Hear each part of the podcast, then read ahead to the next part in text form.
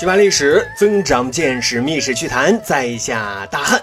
各位小伙伴，过年好！牛年啊，我们再讲一位大牛人，隋朝的军事家、外交家长孙晟。此人如果您没有听过，但他女儿、儿子您一定听过，那就是李世民的首席夫人长孙皇后啊，还有李世民的首席智囊长孙无忌。各位，女儿和儿子都如此生猛，那老爹当年就更是响当当的人物了。我们把时间拉回到南北朝时期，北朝这边的北周啊，当时的政治局势是突厥、大哥大。北周、北齐是俩小弟在死磕啊，俩小弟为了获得大哥的站台，都争先啊送钱财送妹子。大哥当然很高兴啊，本来就是游牧民族，有了上顿没下顿，这一下好了，都给安排上了。大哥也很贼啊，谁的台也不给占，还故意维持俩小弟对立，换取钱财。更洋洋得意的说什么？说我在南边两个儿常孝顺，何患贫也？啊，就是还害怕贫困，害怕吃不起饭吗？后来北周雄起了啊，干掉了北齐。大哥突厥一看翅膀够硬啊，不太好惹了，就为了缓和和拉拢关系啊，主动跑到北周说咱们和亲吧。北周呢本来也不忿儿，但又一想，做个安安静静的美男子啊也挺好，于是呢就同意了这门和亲安排啊，把一个公主就嫁给了突厥的大可汗沙钵略。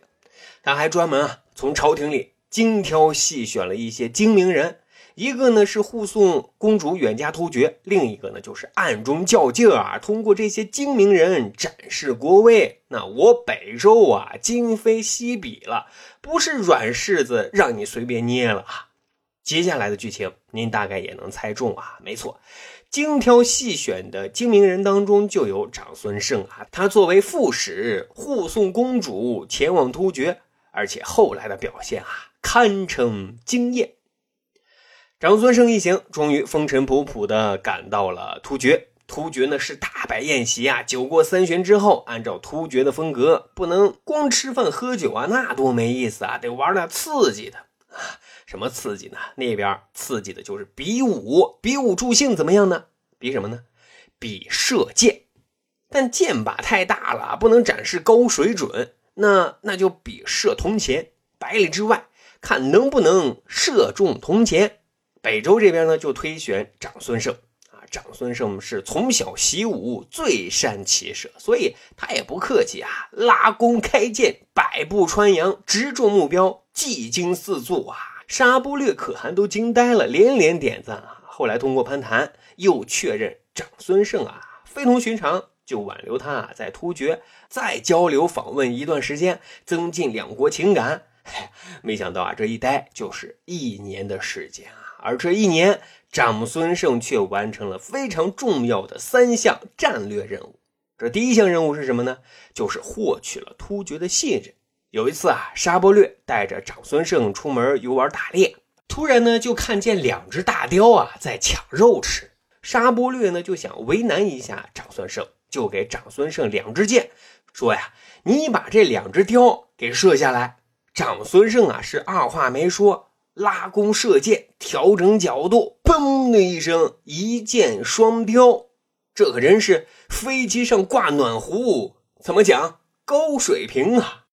各位啊，一箭双雕的成语就是这么来的啊。沙钵略就彻底被征服了，于是沙钵略是放不下戒备，号召贵族子弟都要向长孙晟好好学习，天天向上啊。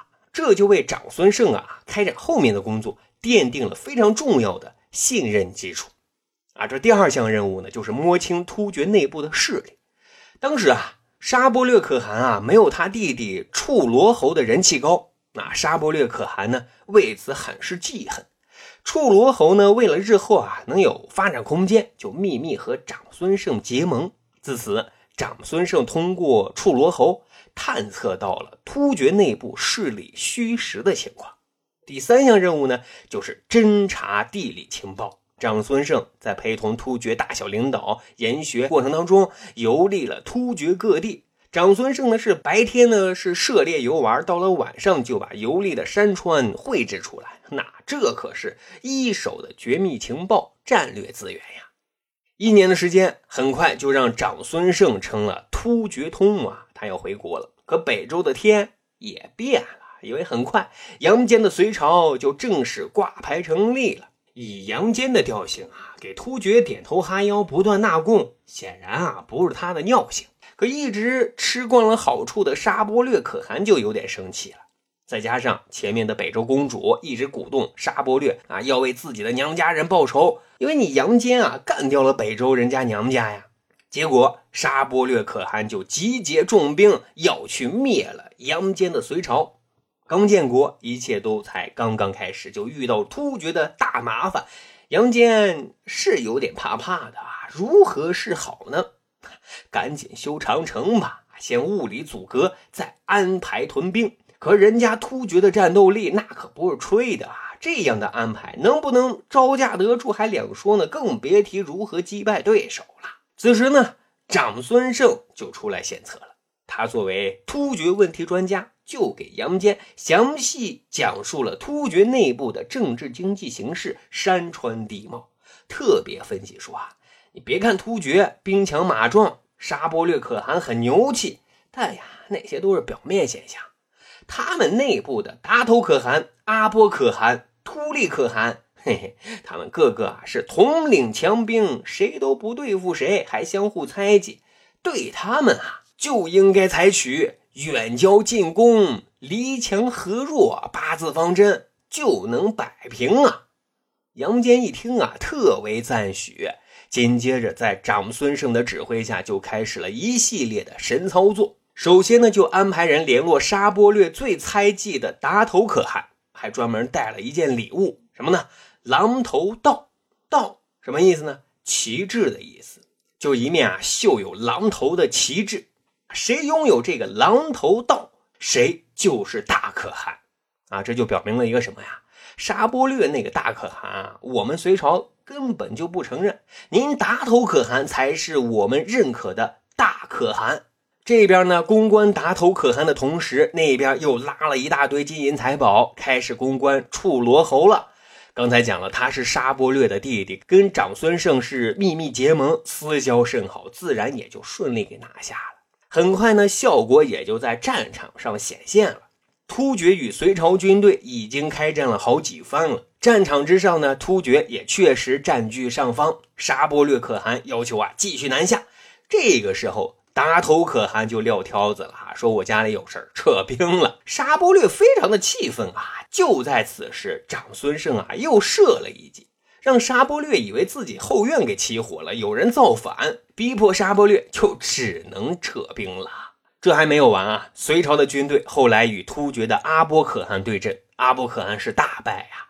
长孙晟就派人对阿波可汗说啊，你看人家沙钵略每次都是带着胜利果实回去的，你呢，你看我们隋朝的手下败将吧，你还连吃败仗，沙钵略啊肯定不会放过你，而且他还会想方设法吞并你的地盘。现在达头可汗那边跟我们隋朝都讲和了，你啊不如和达头可汗一起对付沙钵略吧。阿波可汗啊本来还挺犹豫的，可是很快啊，阿波可汗与隋朝讲和的消息就被长孙晟啊故意传到了沙钵略的耳朵里。沙钵略那可真是气急败坏啊，不管真假，直接倒了阿波可汗的老巢，还杀了阿波可汗的母亲。阿波可汗能不恼能不怒吗？就只能投奔达头可汗了。那达头可汗也挺讲义气啊，一听阿波可汗遭遇，就帮着一起对抗沙钵略可汗。哎，自此突厥内部就乱成了一锅粥，你打我，我打你，内耗不断啊。长孙晟的计谋就完全给得逞了。再后来沙钵略可汗去世了，兜兜转转，大可汗的位置由隋朝扶持的突利可汗为启民可汗担任。虽然啊这个达头可汗后来也不消停，但突厥对隋朝的影响力和威胁，乃至后世的唐朝，那都是大大降低，不在一个档次了。而我们要说整个功劳最大的贡献者，那绝属长孙晟。可以说，长孙晟是凭借一己之力，不仅把突厥给忽悠瘸了，还给人家忽悠虐了，此乃真牛人。好，长见识，长谈资，牛年牛人系列，今天给各位讲讲隋朝还有一个在飞机上挂暖瓶的外交家、军事家。咱还有一个趣挖历史的小分队，如果您对历史边角料感兴趣，欢迎大家关注十里铺播客频道微信公众号，然后回复数字1就可以添加大汉的个人微信。经过简单审核之后大汉就会邀请您进入这个小分队当中，咱就可以谈天谈地，聊历史段子。本期节目就这样，感谢收听，下期再会。